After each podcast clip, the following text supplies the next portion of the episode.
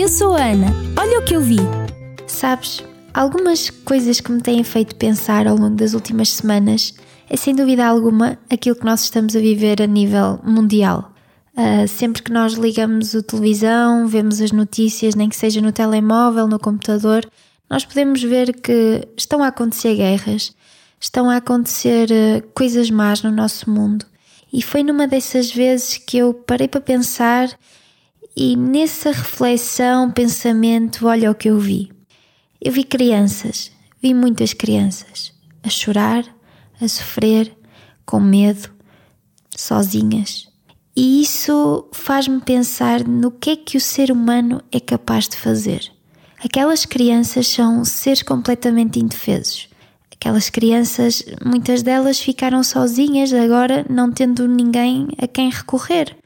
As suas famílias podem ter sido mortas na guerra, podem estar raptadas, sequestradas. Tudo isto porque o ser humano quer mandar, porque o ser humano gosta do poder e porque o ser humano às vezes é muito mau.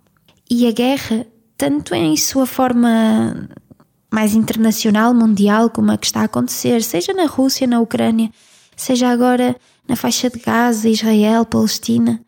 Mas também existe outro tipo de guerras que essas parece que às vezes não falamos e é isso que me faz pensar, que são aquelas pequeninas batalhas que nós temos no nosso dia-a-dia. E é uma realidade que é persistente, é penetrante na nossa experiência como seres humanos. Enquanto as guerras mundiais frequentemente surgem de conflitos de interesse políticos ou económicos, ou territoriais, como este caso que está a acontecer ao vivo e a cores com Israel e a Palestina. Mas as pequenas guerras diárias refletem os confrontos interpessoais que nós temos, sociais, emocionais, que nós enfrentamos nas nossas vidas pessoais. Esta dicotomia complexa revela uma interseção entre as batalhas macro, aquelas à escala mundial, aquelas internacionais, e também a micro, ambas com implicações profundas para o nosso tecido social, psicológico, das comunidades, da sociedade, dos indivíduos, de cada um de nós.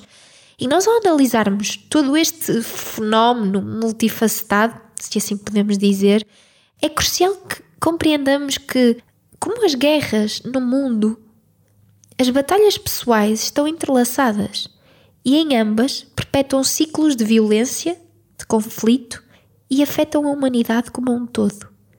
A guerra, enquanto algo macro-geral na sociedade internacional, mundial, é muitas vezes um resultado de disputas de poder, de território, de recursos, de ideologias, e ao longo da história nós podemos ver que nações e grupos têm envolvido em conflitos armados, resultando em devastação generalizada, em perda de vidas inocentes, em destruição ambiental, em destruição histórica, porque a quantidade de edifícios, de monumentos, de história que, que é destruída nestas guerras também. A natureza intrinsecamente destrutiva da guerra é inegável e deixa cicatrizes profundas nas nações envolvidas. Obviamente que, se olhares para Israel e para a Palestina, para a faixa de Gaza, esta guerra que está a acontecer, isto vai deixar uma cicatriz enorme na vida daquelas pessoas inocentes que estão a viver algo que não pediram, que não desejaram, que não queriam, e também na vida dos próprios militares, porque apesar de parecer que às vezes os militares têm sangue frio, que não têm coração, que não pensam, que não amam, isso não é verdade. As pessoas, todas as pessoas têm sentimentos, umas mais, umas menos, mas todos, mas, mas todos acabamos por sentir algo.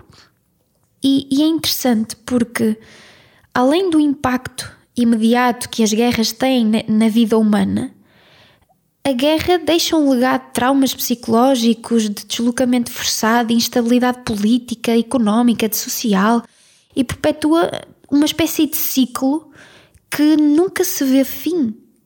E se nós repararmos a Rússia e a Ucrânia, que já estão há muito tempo também numa guerra, parece que não tem fim. E ao olhar para Israel, para a faixa de Gaza, parece que vamos pelo mesmo caminho. E a violência e, e toda a disputa parece que não, não vai ter fim.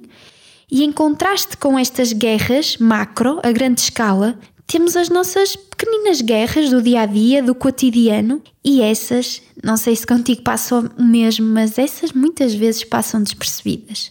Se estão ocultas, ninguém da sociedade, às vezes que lidamos no trabalho, na escola, na faculdade, sabe daquilo que se está a passar.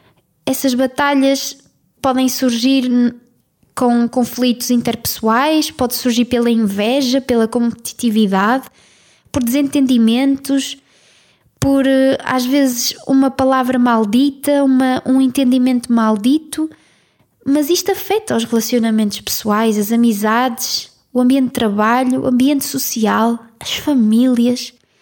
E embora isto aparentemente uh, parece ser um pouco menos destrutivo do que as macro, as guerras a grande escala, é interessante ver que estas batalhas têm um impacto muito significativo na nossa saúde mental e emocional e levam a sentimentos de ma- maus sentimentos e a ansiedade, e a depressão e a problemas psicológicos. Além disso, estes confrontos podem minar a nossa confiança, a solidariedade dentro da sociedade, enfraquece a inter-relação social, dificulta a cooperação e a coexistência pacífica. E às vezes nós falamos muito destas guerras a grande escala, das convencionais em que estão armados, e esquecemos-nos e deixamos de valorizar estas pequeninas guerras que às vezes entre família acontecem, entre colegas de trabalho, entre colegas da escola, mas que são sumamente importantes também. É crucial reconhecermos a interconexão entre as grandes guerras e estas pequeninas guerras do nosso dia-a-dia, porque ambas partilham características comuns e refletem os aspectos mais sombrios da natureza humana. A sede de poder, o desejo de dominação, a intolerância, a falta de empatia, são elementos que impulsionam tanto as grandes guerras como as pequeninas guerras, entre nações e entre nós, sociedade, uns com os outros, família, amigos. Ambos os tipos de guerra são alimentados por narrativas de ódio, por narrativas de preconceito, por narrativas de desconfiança mútua, e se as outras levam um ciclo que parece que nunca tem fim, estas pequeninas guerras também. Parece um ciclo, um ciclo de violência, seja verbal, às vezes física, seja emocional, e é uma retaliação perpétua quase, porque se o outro diz, eu vou ter que responder. Se o outro fala, eu vou ter que falar. Se o outro se levanta, eu vou ter que me levantar. E parece um ciclo sem fim. E nós às vezes chegamos a, a fazer algo que é a normalização destas pequeninas batalhas, dos pequeninos desafios do nosso dia-a-dia. Parece que é normal que haja falta de sensibilidade. Parece que é normal que haja uh, conflitos, discussões. Parece que é normal que haja desentendimentos por tudo e por nada. E parece que é normal que mesmo havendo isto, parece, parece que há uma normalidade de não quero saber, não vou facilitar a vida, não vou pedir desculpa, não vou reconciliar-me, não vou ceder.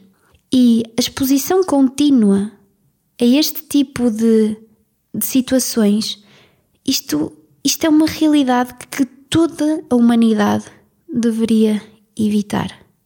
Para interromper este ciclo, estes ciclos de guerras, é necessário, é imperativo até, penso eu, promover a cultura da paz, do diálogo, promover uma mudança comportamental, aprender a cedermos se, se, essa, se a nossa cedência não vai pôr em causa os nossos princípios e os nossos valores morais.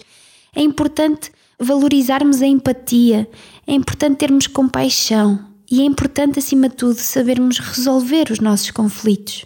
A educação, mais uma vez, como em tudo na vida, desempenha um papel crucial na promoção destes valores e ensina as, as gerações futuras a abraçar a diversidade, a promover a compreensão mútua, a cultivar a tolerância. É essencial que não só os líderes políticos façam isto, mas que nós, que não estamos na política, não gerimos um país, mas se calhar gerimos uma casa, se calhar gerimos um... o nosso trabalho, e é importante que nós saibamos também cultivar isso mesmo, cultivar tolerância, compreensão, empatia e aprender também a pedir desculpa. É necessário que haja respeito, é é necessário que as relações estejam baseadas nesse mesmo respeito. E isso exige que cada um de nós, e eu acho, acho não, tenho a certeza que pensarás igual, mas que cada um de nós faça uma reflexão. Olhar para aquilo que está a acontecer no mundo é uma boa oportunidade que temos, apesar de triste toda a situação e apesar de não querermos que a situação se prolongue, nem que tenha começado, mas já que começou, olhar para ela e tirar reflexões para nós mesmos. Como é que está a nossa vida familiar? Como é que está a nossa vida no trabalho, laboral? Nossa vida na escola, na faculdade? Como é que está a nossa vida com os nossos amigos? Será que nós estamos a cultivar respeito? Será que estamos a cultivar a empatia? Será que estamos a cultivar o diálogo? Mesmo não concordando com certas coisas, nós devemos promover sempre o diálogo e ceder se for o caso, mas pelo menos respeitar sempre a opinião dos outros. É necessário que esta batalha pela paz, que nós queremos a paz mundial, queremos que tudo fique bem, mas que esta batalha comece em cada um de nós primeiro. Aprendermos a sermos pacíficos, aprendermos que vale a pena compreender o outro, vale a pena uh, apostar e garantir um futuro melhor, de uma coexistência pacífica, de sermos solidários e aprender a sermos exemplos também para as gerações futuras. Isto da guerra é algo muito sério e uh, já viste? Às vezes, ao olharmos para a televisão, para as notícias, nós podemos tirar boas reflexões. E esta foi a minha viagem após ver tanta tristeza, tanto sofrimento humano e tantas pessoas inocentes, que realmente possamos promover diálogo, promover a paz e promover o respeito. Vemo-nos para a próxima!